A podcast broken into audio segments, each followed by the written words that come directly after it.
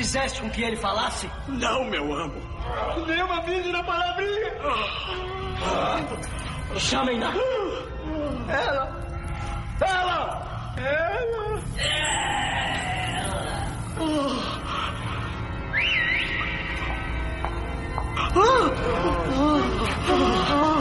Calma, pessoal, a gente só vai conversar sobre cinema, pô.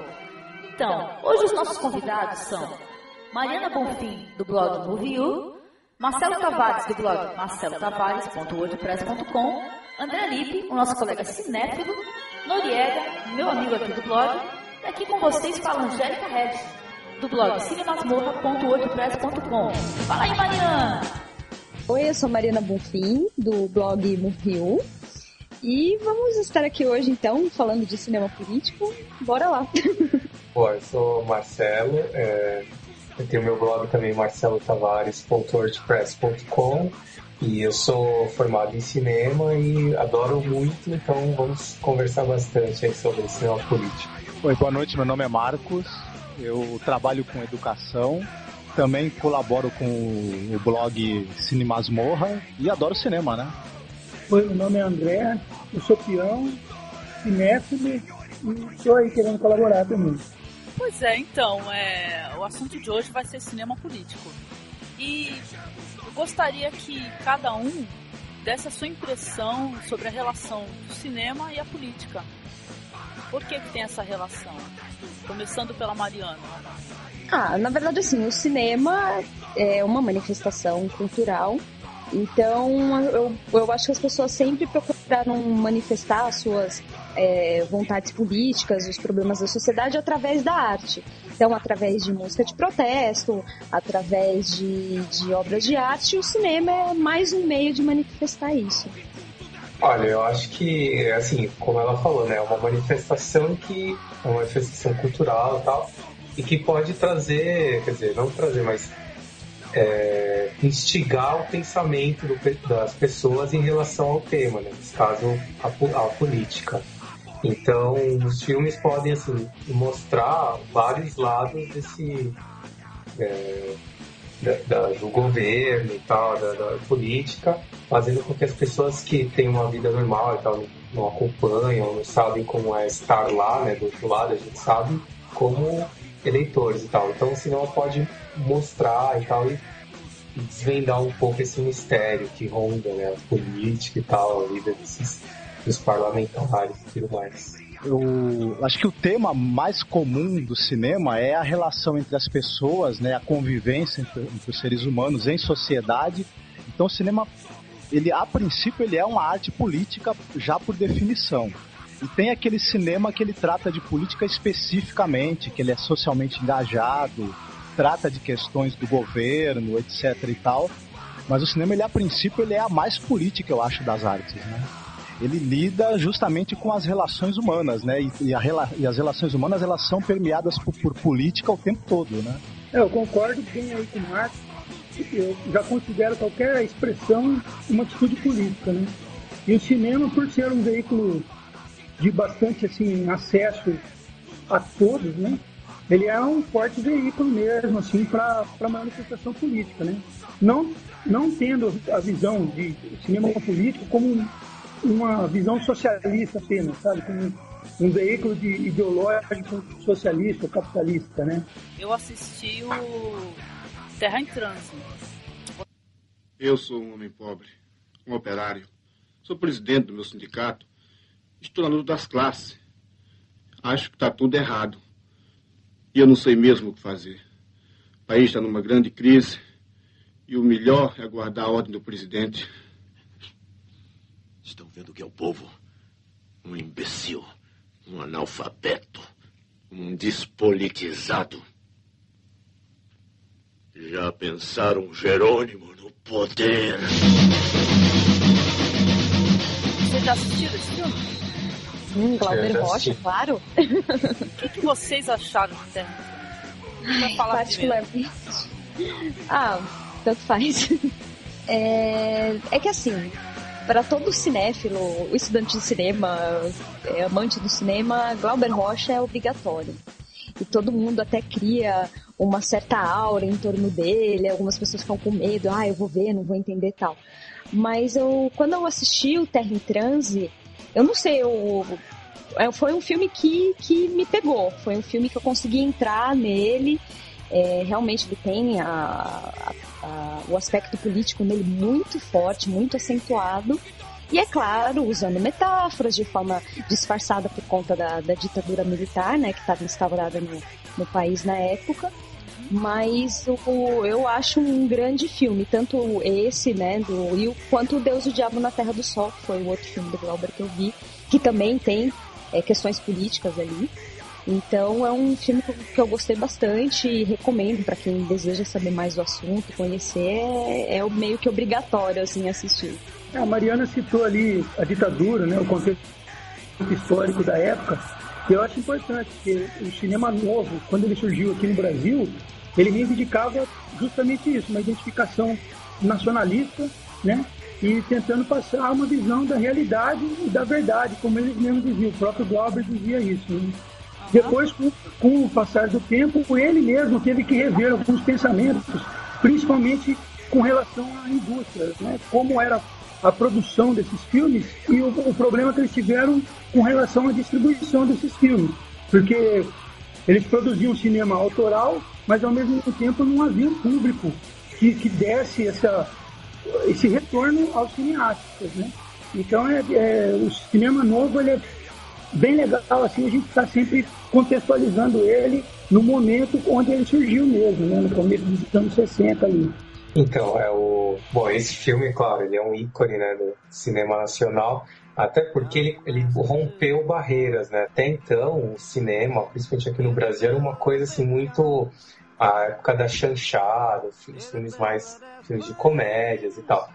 E o Glauber, ele fez até super novo, se não me engano, ele tinha 24 anos e tal, quando ele dirigiu ele queria, ele, muito inspirado pela, pelo movimento Novelle Vague também que estava acontecendo lá na França, essa coisa de cinema autoral, ele falou, não, meu, a gente está num país, né, imagina naquela época lá no Nordeste como que não era, se hoje, até hoje ainda, né, tem condições super desfavoráveis, então as pessoas vivem é, miséria e tal, naquela época ainda era pior, então ele veio com essa falou, não, vou ter que fazer um filme mostrando não só a realidade, mas né, inclusive dando uma, uma, uma alternativa para aquela, aquela situação. Então acho que e, e, esse foi um, do, um dos motivos que o filme né, virou um ícone tal, até hoje é, é assistido, é comentado, tudo por, por essa, é, essa inovação que foi, essa ousadia também do,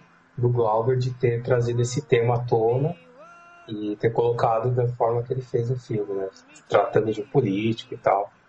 Numa época difícil, né? Ditadura. Super, né? Super difícil. Tinha que ter, assim, não só, não só a coisa artística, né? A criação à vontade. Você tinha que ter muita coragem mesmo, né? De enfrentar os caciques da época. É, falando ainda sobre o Terra em Trânsito, acho que é interessante a gente colocar uma coisa a respeito dele, que é assim. Se eu não me engano, o filme é de 67. Ele é após o golpe militar, antes do, do ato institucional número 5 que aconteceu em 68. A primeira cena do filme, se a gente for lembrar, é uma conversa entre aquele cara que ele é um governador, ele tá para ser deposto pela força, né? E o um amigo dele ali, correligionário dele, fala para ele tentar resistir, para ele juntar os, as forças, né, que estão fiéis a ele, ao, ao exército, etc. Essa conversa, ela é exatamente a conversa que o Brizola teve com o Jango próximo ao golpe, em que o Brizola tentou convencer o Jango a, a resistir ao golpe, a prender os que estavam conspirando para fazer a ditadura, etc. e tal. E semelhante ao, ao personagem do filme, o Jango não não quis resistir, não quis pegar em armas, etc e tal. Depois você teve a ditadura instaurada. A, o filme faz alusão também a essa divisão que você tinha. Eu entro para a luta armada, eu não entro. Eu vou para um, um caminho de pragmatismo, eu me uno ao sistema para tentar melhorá-lo, eu vou resistir com as armas. Então essa temática aí da ditadura que aconteceu no Brasil, ela é assim, ela é mostrada de maneira metafórica, mas nem tanto. Algumas vezes ela chega a ser bem explícita. Não, estou acompanhando aí e tal, né? Que a gente já entrou no assunto de cinema novo. Então não sei se vai voltar lá para os russos de antigamente, ou se a gente já vai partir daqui para o cinema novo mesmo. É, porque a gente analisando assim todos os movimentos de cinema novo, Marcelo falou até do, da novela Vague na França tal, quase todos eles têm essa conotação bastante política, mas todos eles assim voltados para uma é, tentando mostrar uma realidade regional ali da onde está sendo realizadas essas obras, né? E eu acho muito interessante, assim, é, é, a nova onda que surgiu nos países ali da, da cortina de ferro. São, são trabalhos, assim, pouco conhecidos e que eles têm, assim, um posicionamento político bastante diferente desses outros cinemas novos, assim, que eles são bastante anarquistas, né? Diferente, assim, do cinema francês, do cinema brasileiro e até do novo cinema alemão, que, no meu ver, é o que menos político, assim, em matéria de ideologia, é. Né? Eles, já, eles tratam ele é político no campo mais estético, eu diria assim, sabe? É, o cinema alemão não, ele não trata tanto de temas políticos, porque na verdade assim, o, o cinema na Alemanha ele foi usada como uma arma política pelo Hitler durante uma época. E, pensar então, esquecer, né? É, exato. Então, na verdade, assim, se ele não foi uma manifestação, ele foi uma arma na mão das pessoas. Não, eu digo um cinema novo na Alemanha, né? Aqueles que vêm ali com Werner Herzog, com Fassbinder, ah, Enders, né? É, é, na verdade, na verdade, assim, existe uma classificação, né? Como novo cinema alemão. Eu não sei precisar como que seria falar isso em alemão, mas seriam esses, esses cineastas que, que compõem essa, essa, esse movimento. Eu lembro de um documentário que eu assisti chamado Arquitetura da Destruição. É, é isso, esse ele é bem forte. Ele fala exatamente sobre isso, né? Sobre o Hitler ter usado esse método de divulgação cinema, ele inserindo na mente das pessoas que as pessoas mais doentes ou com alguns defeitos físicos tinham que ser exterminados, né? De maneira bem pesada, racista, preconceituosa. É, ele pegava, ele usou assim vários métodos de da publicidade. Existe até assim na publicidade a gente estuda, né, o, o método Hitler assim e e assim, ele usava praticamente assim, o Hitler era uma pessoa magnética. Então, quando ele falava em público, as pessoas prestavam atenção nele falando. E todos os meios que ele usava, música, música clássica, Wagner, tudo ele usava para atrair atenção para as pessoas porque ele estava falando, para a questão da lavagem cerebral mesmo, né? E acabou levando ao, ao, ao movimento que, que ocorreu. Né? E o cara era um artista frustrado, né? Ainda cima. Era, era. Ele queria ter entrado na, na escola de belas artes, né? Ele pintava assim. Era o sonho dele e ele não, não conseguiu. Foi um frustrado. Acabou se, se realizando entrando pro exército e crescendo dentro das patentes do, do, da, do exército mesmo. O terceiro Reich, ele tinha uma cineasta oficial, por sinal, a Leni Riefenstahl.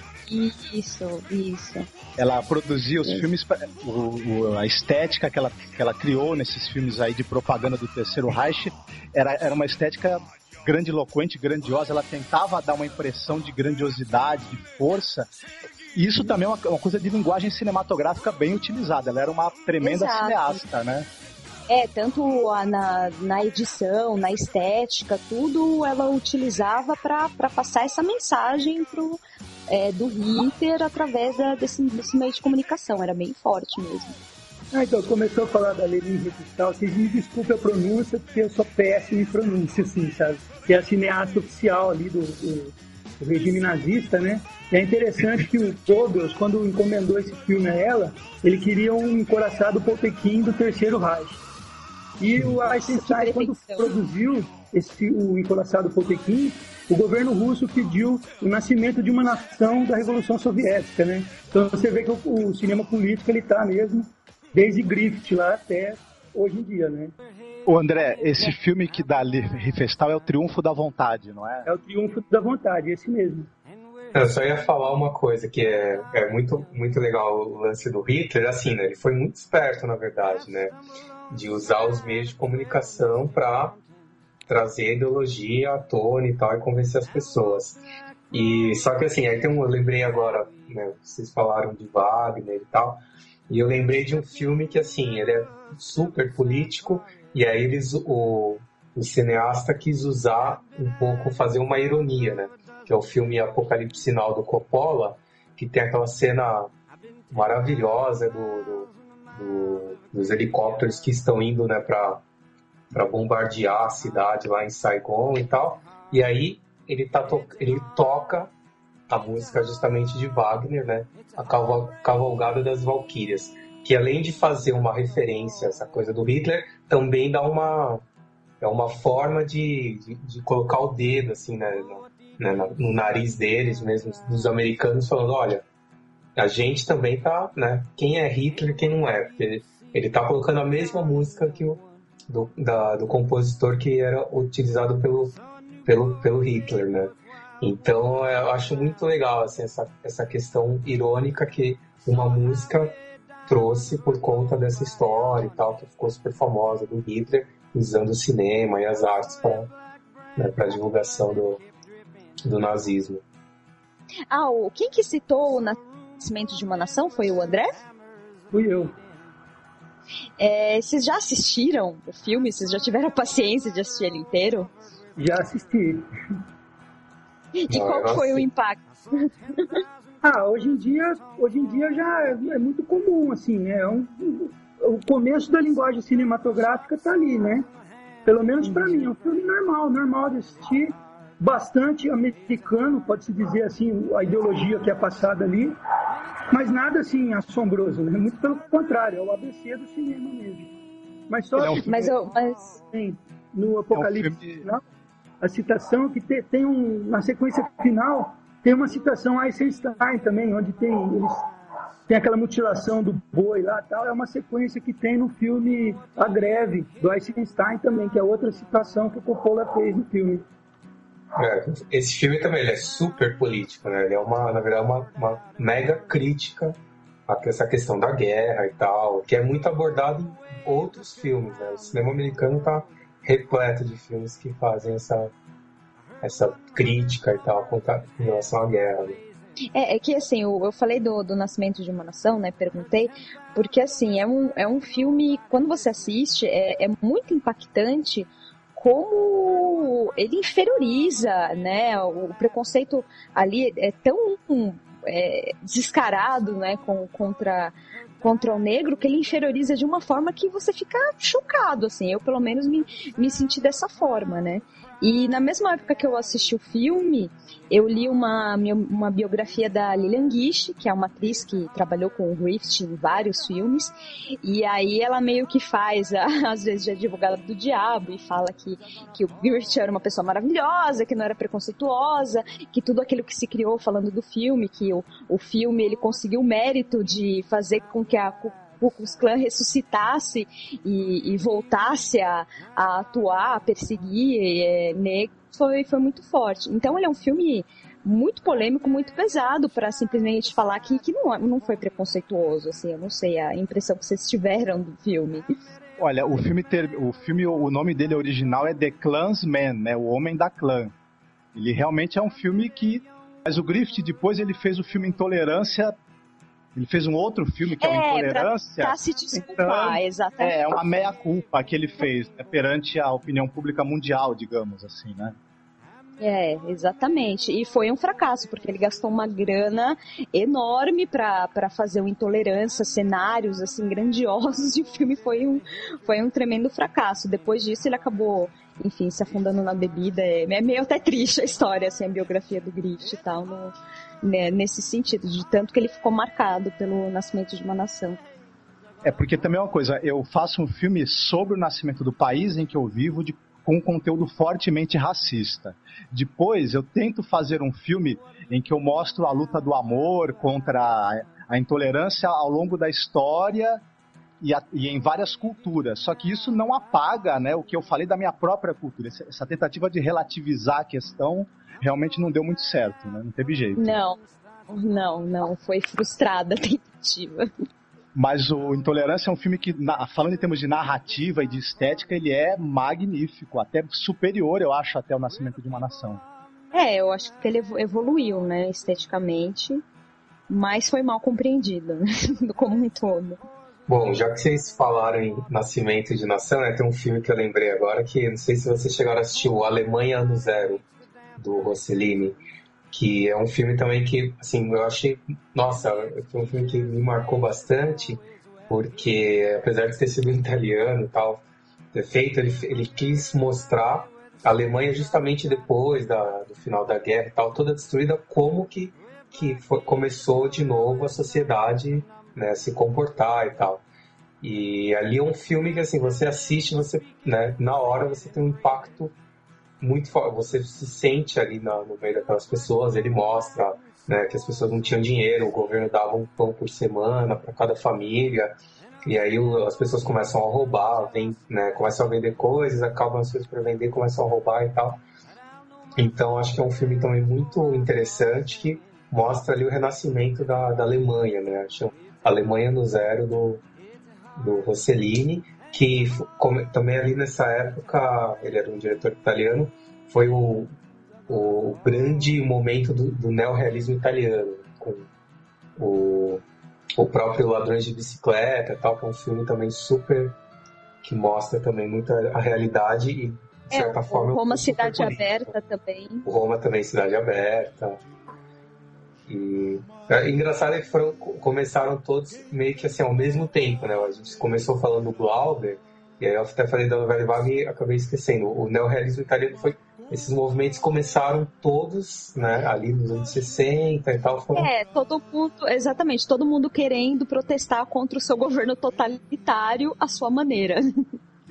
Tem os irmãos Taviani também, né, que até aquele filme não lembro agora, a noite de São Bartolomeu, se eu não me engano, né, que ele faz um revisionismo histórico mesmo dos massacres promovidos pelo, pelo, pelas brigadas fascistas, etc.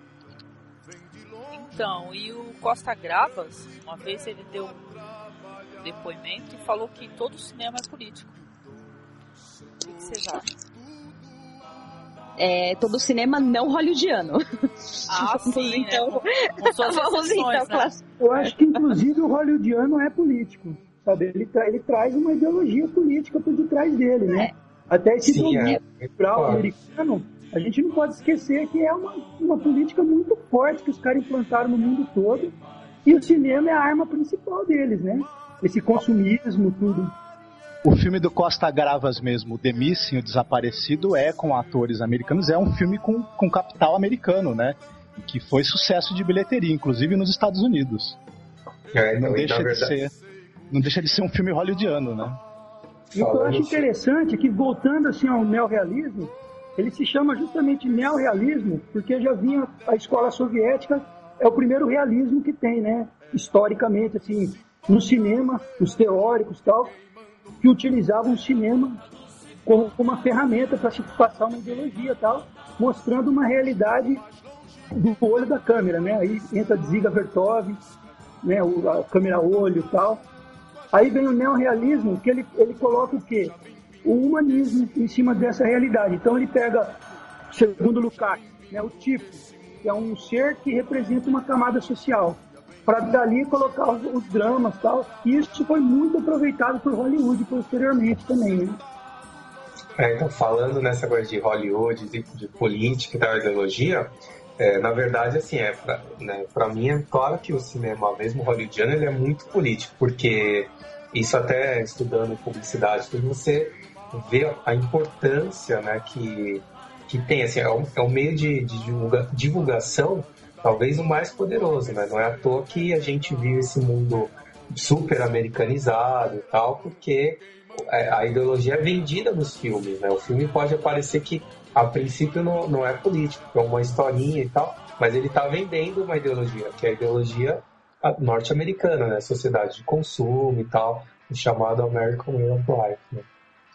Então, acho que eu respondendo um pouco aquela pergunta, na verdade, essa a citação que a Angélica falou e tal, é todo cinema, ele, ele acaba sendo político, né? Porque tá Mas o cinema. O o cinema americano, hollywoodiano, ele é mais democrata ou ele é mais republicano? Eu acho que ele é mais Ah, nazista. depende muito do filme, Ele é né? mais e se você. filme. Eu acho que seria uma boa fazer essa pergunta pro Michael Moore, por exemplo. Não, o Michael Cooper certamente é democrata. Certamente, né? Só falta tatuar na testa, né? Se for. Eu assisti Ele um é bem- filme do da filha do Costa Gavras, né? Chamado A Culpa é do Fidel. Muito legal. Engraçado e emocionante. Não sei se vocês chegaram a assistir. Não, não vi. Muito engraçado. E A Culpa é do Fidel é um filme que levanta essa questão também. Ele tem a ver com política, né? Tem humor, né? Tal. E, bom, não tem nada a ver, mas citando uma outra pessoa, né? Eu tava aqui navegando e eu, eu li alguma coisa dessa filósofa, o Garia Matos, que ela diz que o cinema, na opinião dela, para ser bom, deve atender a sensibilidade e a consciência, tanto quanto ao ao entretenimento, né? E vocês acham que isso é válido e tal? Tipo assim, só o cinema sendo aquela coisa mais séria, mais sisuda, assim, é mais difícil, é mais fácil. Tem que ter essa, esse humor e tal.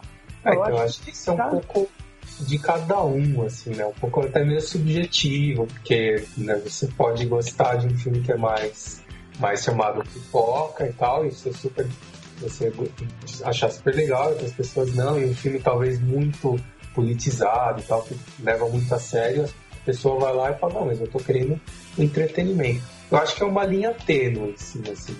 É, claro que o ideal é você conseguir, né, trazer uma comicidade, um filme que seja engraçado, que tenha ali uma, né, uma mensagem e tal, mas assim, é, é difícil, eu acho que é conseguir fazer hoje em dia, assim, são poucos, né, na verdade eu tenho só dizer, só uma, um relato, assim, é muito comum você ir ao cinema, assistir um filme e tal, e falar, putz, né, não era não era aquilo que eu esperava, porque ou, ou o cineasta cai muito para um lado, tem que ser ou muito entretenimento ou muito cabeça, e aí acaba fazendo uma coisa que as pessoas acabam não gostando, né?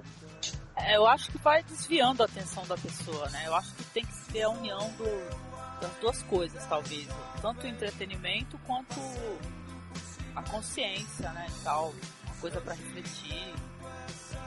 É, na verdade, Glauber, ele tinha, o Glauber Rocha, ele tinha até esse conflito, porque o- os filmes dele são muito, tem muito arquétipo, tem muito simbolismo, então existia essa hora, né, que era um filme é, difícil de assistir, e uma vez eu lendo uma entrevista do, do Zé do Caixão, não é, o, o Mojica, ele falando que uma vez o Glauber Rocha foi conversar com ele para perguntar como ele conseguia fazer cinema pro povão entender tal, que era a grande preocupação dele era fazer uma coisa que ele já fazia, mas que as pessoas conseguissem entender também.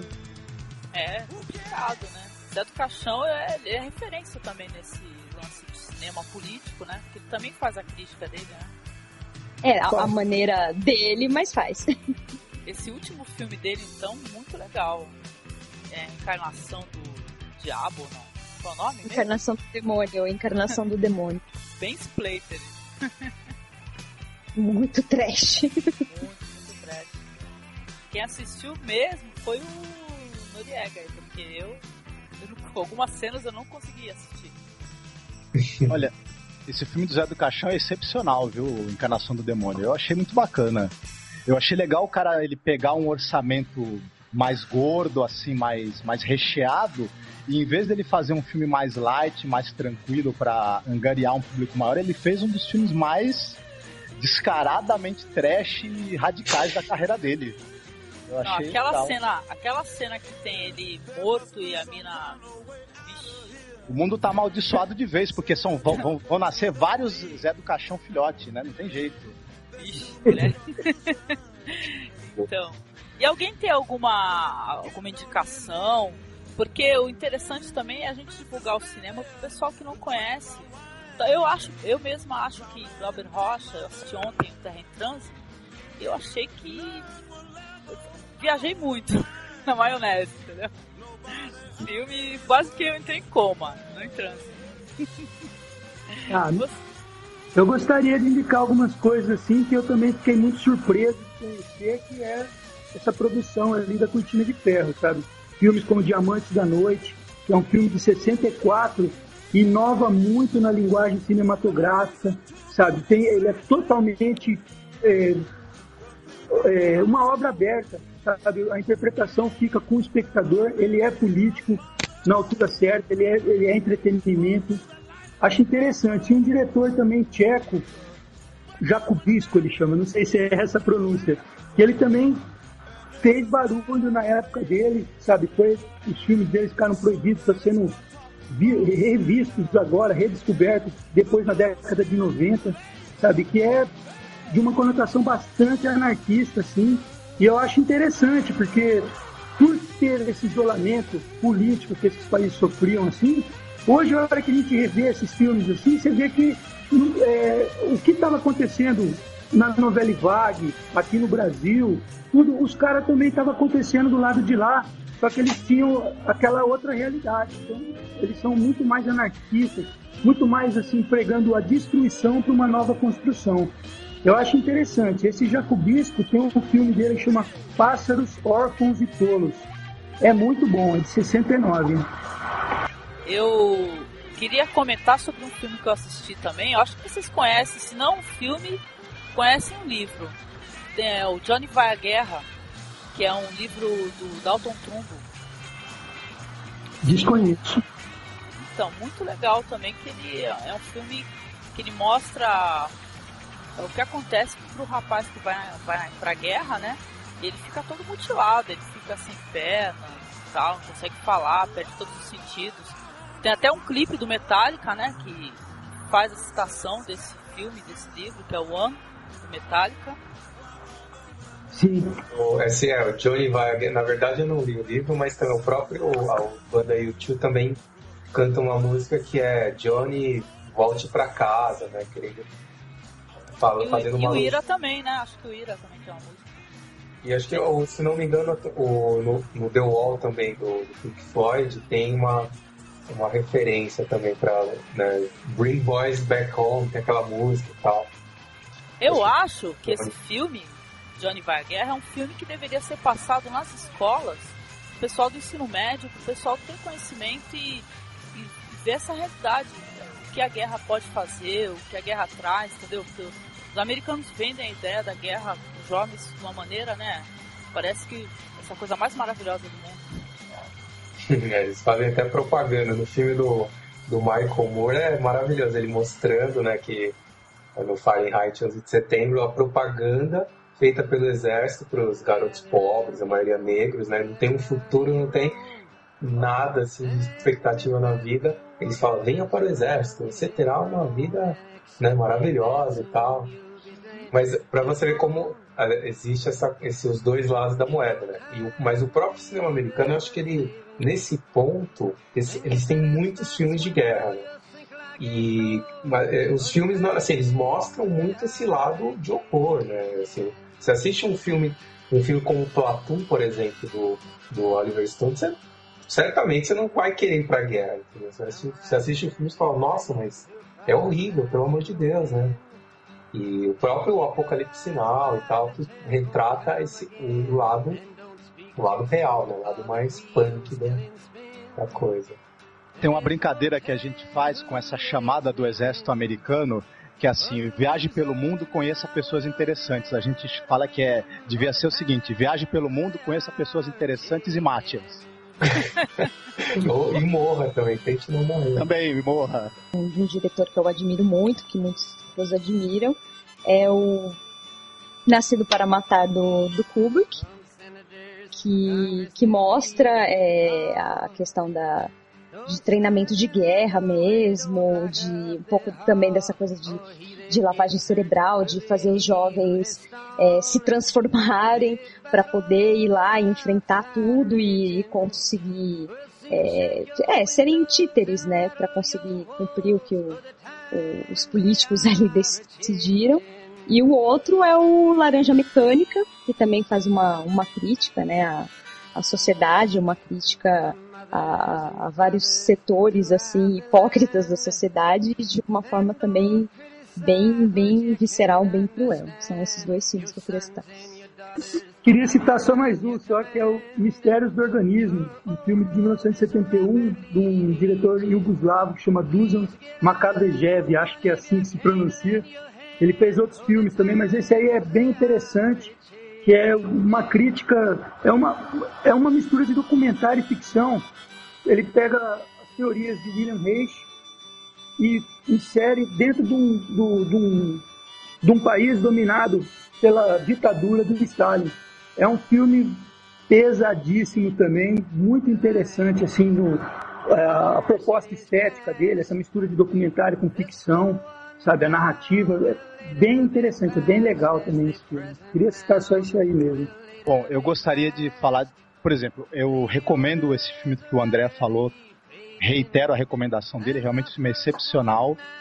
É, ele é uma crítica bem humorada por um lado e ao mesmo tempo feroz contra, contra o totalitarismo do, do, Stalin, de outras ditaduras, ele, ele parte bem dessa coisa que o ditador com certeza é um reprimido e um doente sexual, né? E, e essa repressão sexual ela acaba que as, que, que, as pessoas têm na sociedade em geral, ela é um dos caminhos pelos quais a ditadura se insere, se coloca e acaba dominando corações e mentes né, de todo mundo dentro de um regime como esse. Eu queria também recomendar um filme que ele foi, eu acho que ele foi Oscar de filme estrangeiro de 2007, se eu não me engano, que é A Vida dos Outros. É um filme alemão. Nossa, Desculpa aí, eu adoro. Tal. Então, ele, ele... ele, inclusive, esse filme, ele, eu acho que ele foi para várias listas de um dos melhores filmes pós-2000 que, que surgiram por aí. É um filme bem, bem conceituado. Pois é, muito bacana mesmo. Ele faz uma. Ele, ele acha que ele pode ser classificado como revisionismo histórico, acredito eu, né? Porque ele pega essa época na Alemanha Oriental da polícia secreta Stasi, né? E a história é, é basicamente simples. É um sujeito que ele é um diretor de teatro, etc. Ele tá meio. O regime está desconfiando um pouco dele e é, tem um sujeito que é um cara forte dentro da, do regime ali da Alemanha Oriental, ele está de olho na mulher do cara e ele começa a investigar a vida do cara para poder levantar alguma manda que ele seja investigado para levantar alguma coisa para que ele possa ser banido, né? Pelo regime possa ser preso, possa sumir, enfim, para o cara poder ficar com a mulher dele.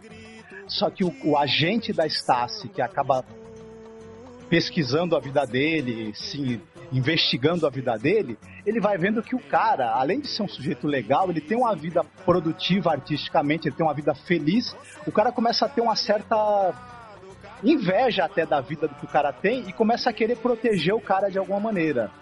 Só que ele começa ao mesmo tempo a ser pressionado cada vez mais para encontrar alguma coisa que seja que possa levar o cara à prisão. Então o filme joga com esse suspense também do que vai acontecer. Eu acho muito interessante mesmo. Um outro que eu queria também recomendar rapidinho é um filme argentino chamado A História Oficial. Não sei se alguém assistiu esse filme e tal. Ele, ele, ele passou na cultura uma época.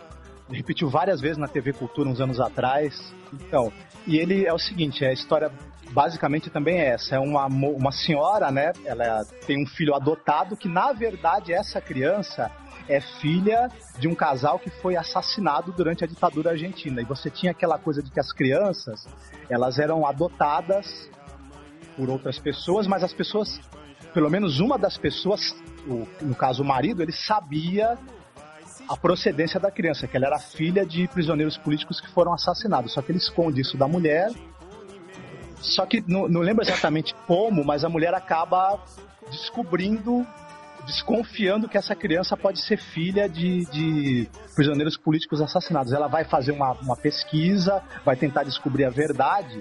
Só que à medida que ela vai se aproximando da verdade, essa é a brincadeira que o filme faz e a metáfora. O marido dela, que a princípio é um bom marido, é um bom sujeito, ele começa a ficar ele começa a querer impedir a busca dela. Ele se torna extremamente violento com ela, como o regime totalitário também é. Enquanto você está direitinho no seu canto, você tem tudo. À medida que você começa a questionar você corre risco de ser preso, de ser morto, né?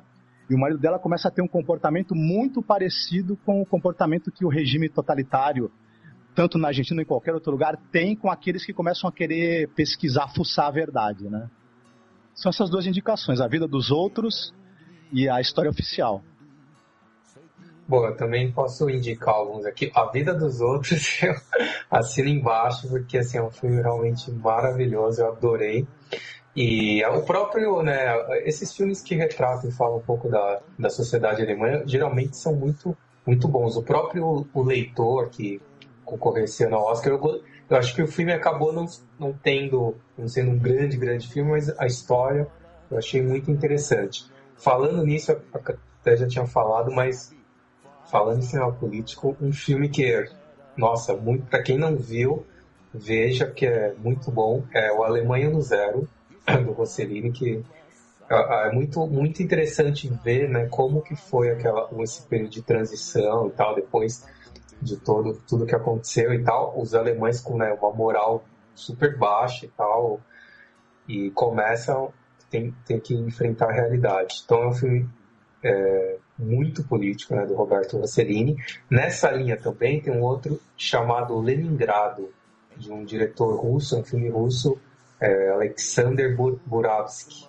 Não sei se alguém chegou a ver, também mostra né, a situação do pessoal lá na, na cidade de Leningrado, que ficou ilhada, ilhada, na verdade, assim, ficou isolada por conta do, do frio, né?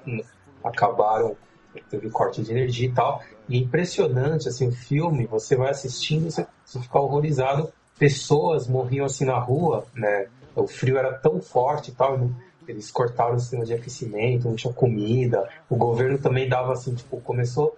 O filme eles dão dois pães por família, por pessoa por semana, dois pães, era tudo que você tinha para comer. E aí vai acabando o estoque de comida, eles vão diminuindo, assim, o cara no, no, nos altos falantes da cidade, assim, o coronel lá do exército, e fala, olha, essa semana vai ser, vai cair para um pão.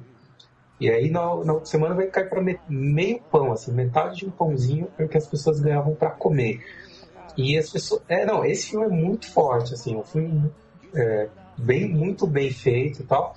E as pessoas morriam na rua, assim, congeladas, sabe? Elas iam andando, já não tinham força, não tinha nada, parava, então ficou várias pessoas assim congeladas na rua em pé, só que já estão mortas, sabe? Assim, porque morreram de, de fome, de frio e tal. E nessa linha também tem um outro filme muito bacana, esse acho que muitas pessoas viram e tal, que é o Educators, né?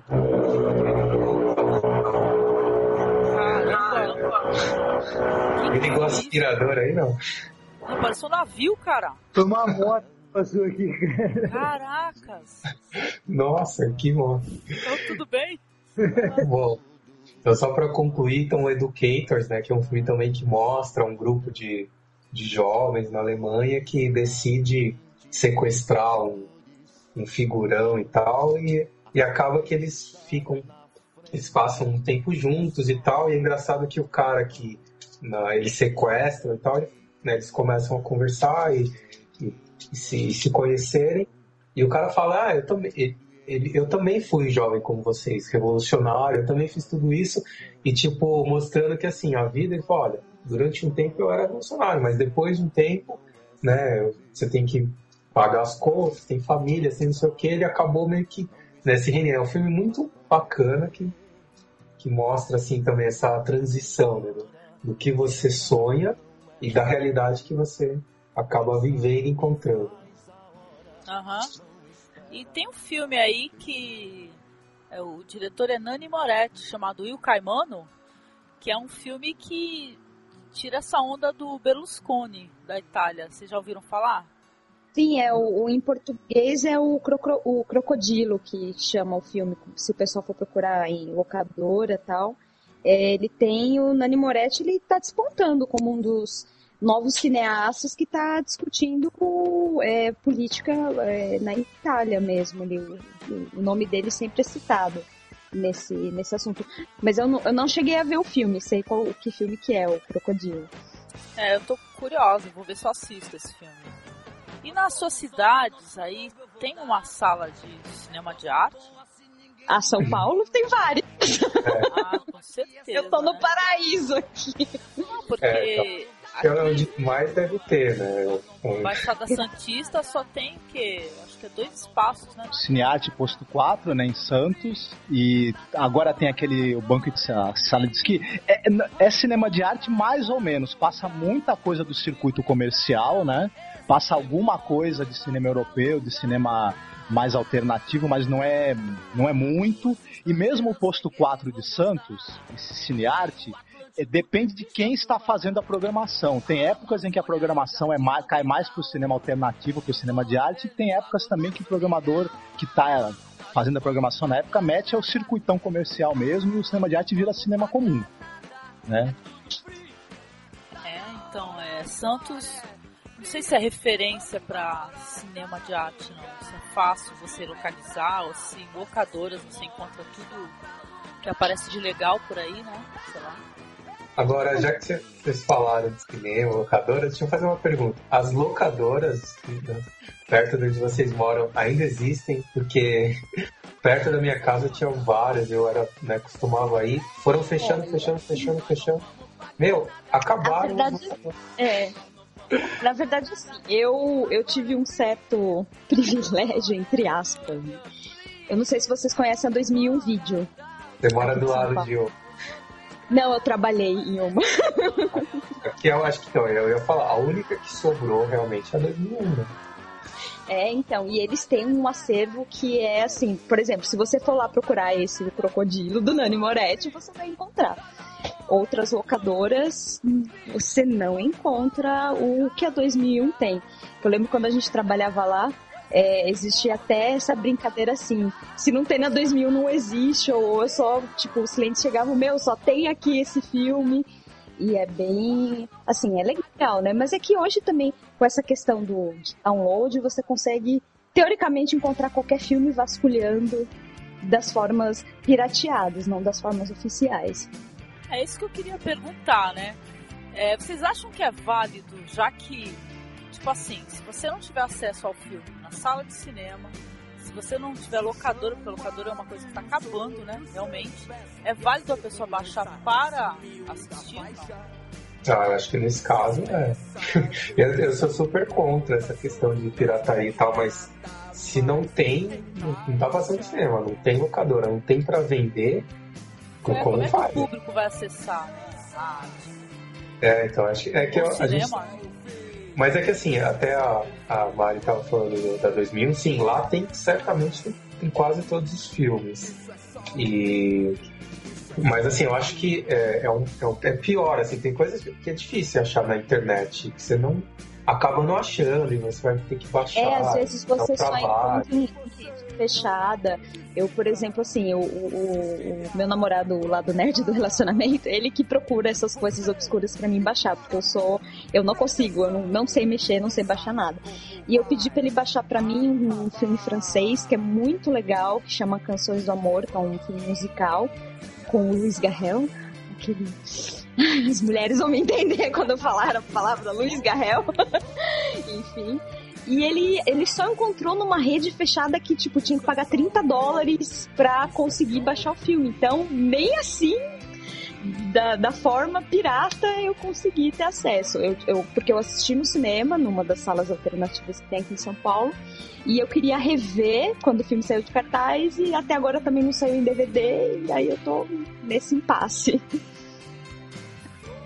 É, então, falando isso em DVDs, tem muitos filmes, né? Alguém comentou, ah, tem filmes sendo re- redescobertos. Agora também, assim, uma, coisa boa, muitos desses filmes antigos estão sendo relançados em DVD e tal. Então, alguns a gente ainda encontra. Outros tem que esperar mesmo, ou rezar, ou tentar achar, mas aí você tem que ficar perdendo muito tempo na internet pra achar e tal. Depois baixar a legenda, enfim. É meio complicado. né? Eu sou. Eu acho que assim, eu sou a favor do movimento. Volta às locadoras. Né? Que era muito mais fácil aí pegar e, e assistir uma boa. É, eu acho que tem uma coisa interessante, porque assim, digamos que a internet e a pirataria também, elas terminem com a, com a existência de locadora. Uma coisa curiosa, porque assim, quem tem internet, quem tem acesso a uma banda larga, vai conseguir achar os filmes, assisti-los, etc. Só que é 10% da população brasileira, né? Que está conectada. Enquanto que as locadoras atendiam a um público maior do que isso. Então é até uma coisa engraçada se, a, se a, o, o acesso livre aos filmes via internet que 10% da população tem acabar, acabar com um meio que uma parcela maior da população tinha de, de, de, alugar filmes, assistir, ter acesso a isso. Só que ao mesmo tempo também tem uma coisa que também por conta da internet, o acesso à informação, ele, a difusão da informação, ela se abriu e não, não tem mais volta, né? A, a indústria cinematográfica, a indústria de qualquer meio de entretenimento vai ter que repensar isso como é que a coisa vai funcionar, porque a forma como existia antes não vai voltar mais, isso com certeza. No, o progresso da, do, da difusão da informação não vai andar para trás. É, eu, já, eu já ouvi falar que próprias produtoras elas não estão mais investindo em de, projetos mais é, simples, assim, mais independentes. Não tá tendo, porque eles querem mesmo ao blockbuster, né? Eles sabem que eles vão ganhar dinheiro daí. É, então, a, a indústria está bem nesse momento de transição, né? Tá, tá vendo, eles estão meio que viram o que aconteceu com a indústria da música, né? A indústria fonográfica e tal. Eu acredito que essa questão das locadoras, assim, muito em breve os, os estúdios vão disponibilizar para você né, fazer o download, pago, enfim, pela internet e tal. Mas ainda vocês não viram... tá, né? Não sei se vocês conhecem a Netmovies que é um sistema que você pede o DVD é, pelo site, eles entregam na sua casa. Vocês conhecem? Não, Eu já ouvi falar, tem aqueles que é até de máquina, né? Também. É, também, não, é, tem esses de máquina, mas o, o Netmovies, eles fizeram uma parceria com os grandes estúdios que assim, eles têm esse esquema, né? Você pode pedir tanto Blu-ray quanto DVD, eles entregam na sua casa, você assiste e tal, aí pede o motoboy vem buscar, é mais ou menos isso. Mas o que foi inovador é que eles estão disponibilizando para você baixar lá no, no site deles num acordo com as distribuidoras oficial, filmes assim como o Acossado, do Godard, A Bela da Tarde. Então você consegue ter acesso a isso. Eles conseguiram, eles estão já estão nessa de disponibilizar através da, da distribuidora, oficialmente. Né? Isso é uma coisa acho que isso é uma coisa interessante também, porque, por exemplo, com a pirataria atacando massivamente os blockbusters, os estúdios também, as produtoras, etc., eles vão voltar a dar atenção para um público de um outro tipo de cinema que eles estavam meio que esquecendo porque estavam enchendo os burros de dinheiro com o cinemão, né? Sem problema nenhum, sem ninguém interferir. Agora, essa interferência da pirataria vai fazer com que determinados tipos de filmes, de um público um pouco mais reduzido, receba atenção também do, dos, das produtoras, das distribuidoras, né? Para tentar recuperar um pouco esse público, né? Que, que, que até um público que talvez é, busque menos a pirataria por sinal, porque é um pessoal que quer ter o seu DVD, às vezes original, de um filme que ele considera importante, enfim. É, acho que uma, da, uma, uma das tentativas que eles estão fazendo é até, né, falei da, da 2000, outro dia eu fui lá querendo alugar um filme e o, o, o atendente, ao invés de me dá só um filme falando, olha, eu vou é, para você alugar, e eu falei, você não quer comprar? Porque a, a, alternativa deles é, ao invés de ficar alugando, é vender, eles abaixam o preço e a compra quase sai o mesmo preço da locação, né? Porque lá é meio é, caro, tem outro é. E com essas... A locação, é, a locação na, na 2001, ela, acho que se não me engano, ela tá nove e pouco. E, e nos feirões, eles vendiam filme novinho, fechado na caixa, a 12 reais. É, então eu fui alugar o Blow Up do Michelangelo, o cara falou, não, você não compra aqui, ó, 14 reais, entendeu? Você vai pagar 9, né? Então é um pouco, eu acho que a tendência é um pouco essa, de baratear, é, deixarem os preços mais, né, mais baratos pra, pra galera comprar de vez e aí não tem problema. Vendeu, já era. Então, eu gostaria a começar pela Mariana, né, que a gente desse nossas considerações finais a respeito do tema e que, tipo assim, o pessoal dissesse uma palavra assim para quem não conhece, gostaria de conhecer, algum, algum blog, algum site que tem uma referência sobre cinema político, cinema de arte e tal. Nossa, eu não, eu não saberia falar isso agora, sim. É, vou fazer um alto jabá falar do Movil? Não, brincadeira. Pode, é que, é... Eu acho que é referência, assim. Pode...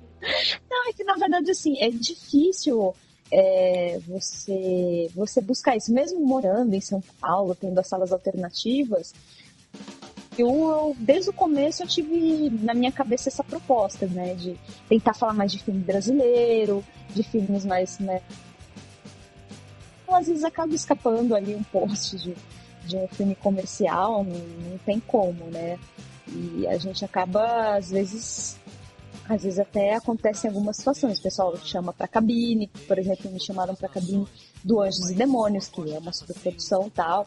Você vai, faz aquela é, aquele social, né, com, com os críticos, tudo, né?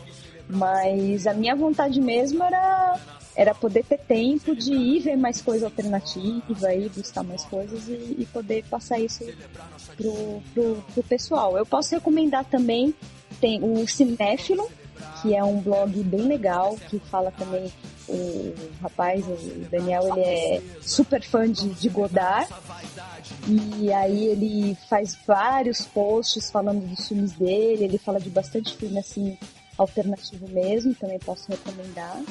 E é isso, de resto, vamos jogar no Google. É, então, acho que eu também, não, agora, assim, na internet, de cabeça eu não, não, vou lembrar, mas não é tão difícil, né? Hoje em dia você joga o nome de filme ou, qualquer, ou mesmo o assunto, vai, vão aparecendo e você vai meio que caçando. No, pra quem gosta, né, que aí assistir ao cinema, aqui em São Paulo tem alguns cinemas que dão preferência a esses filmes, o HSBC Belas Artes, Salão de Banco, Cine Bombril e tal geralmente ali os filmes que, né, os filmes mais alternativos considerados de arte estão sempre passando ali. Né? É o refúgio do, do pessoal. E só, assim, uma, considerações finais, né? Uma dica, a Folha relançou é, vários filmes clássicos e tal, né, naquele formato livrinho e tal, que é super bacana ver um livrinho falando do filme, toda a história e tal. E dentro dessa coleção tem um filme que né, super político, que é o Dr. Givago também, conta um pouco da, né, lá da, a história da, da Revolução Russa e tal. E, e agora que a gente, no finalzinho eu lembrei também, a gente acabou falando um pouco de cinema nacional, né? Tirando uhum. o Walter no começo. Tem bastante perdeu... coisa legal, né? Tem, assim, é, não, é que eu acho assim, perto do cinema mundial dos outros filmes, né, da quantidade, são poucos ainda, né? Mas tem tem muitos filmes legais. Um que, né, que eu até tinha comentado, né, tinha comentado com a Angélica antes, que é o Que é esse companheiro, que é, que é um filme que mostra uma, né, o, o sequestro tal, do, do embaixador americano aqui no Brasil e tal.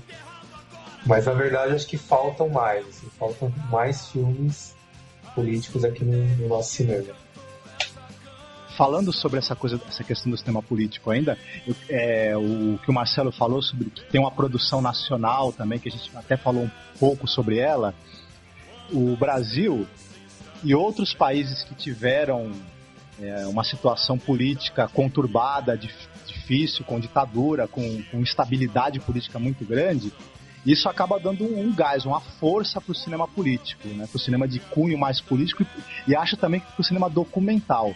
Então, na, na produção de cinema brasileiro, você tem muita coisa de viés político, mas mais para o documentário.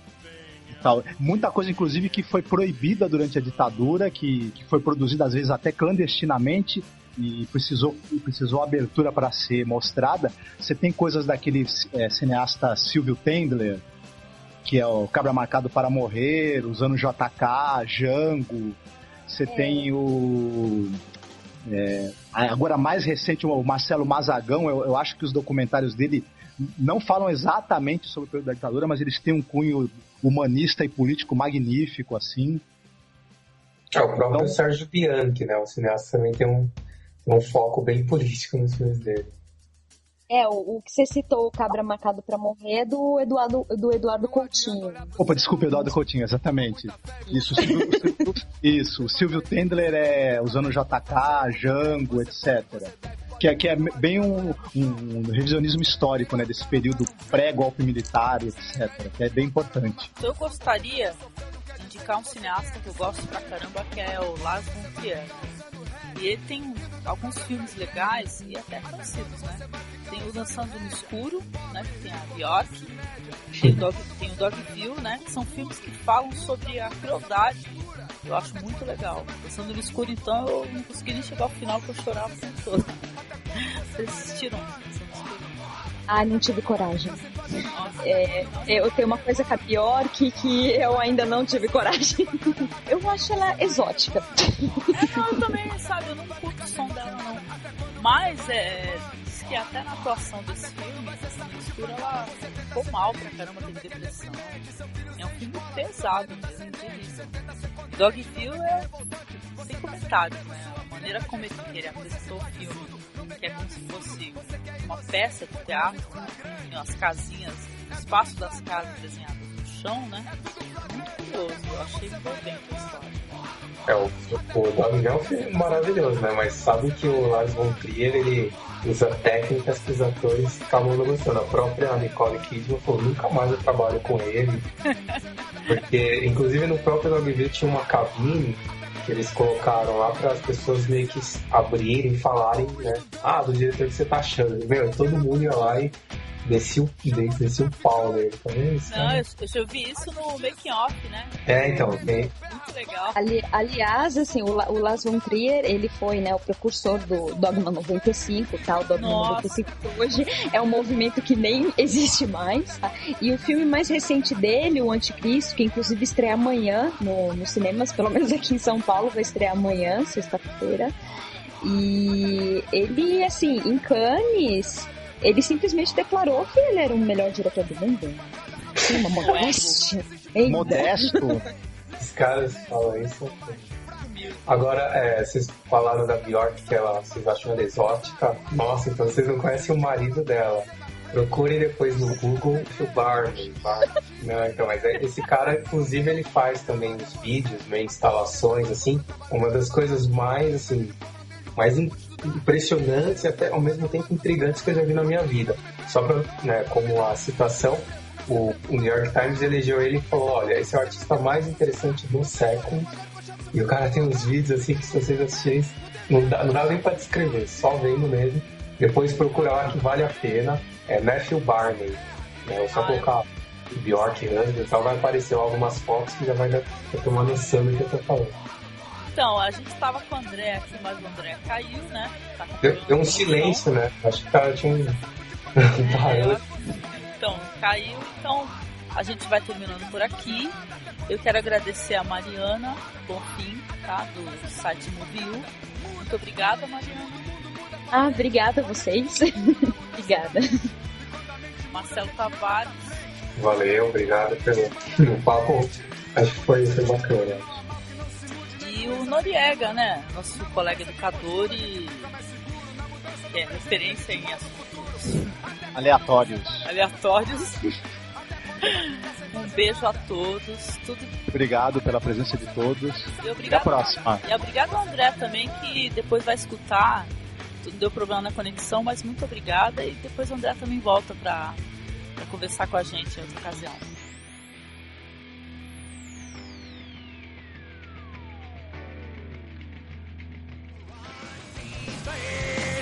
É, deu uma caída de novo. tá caindo pra caramba. É, vocês estão começando há pouco tempo, né? Pelo que eu vi, acho que tem, tem um. poucos podcasts fizeram. Um foi um só mesmo? Só um.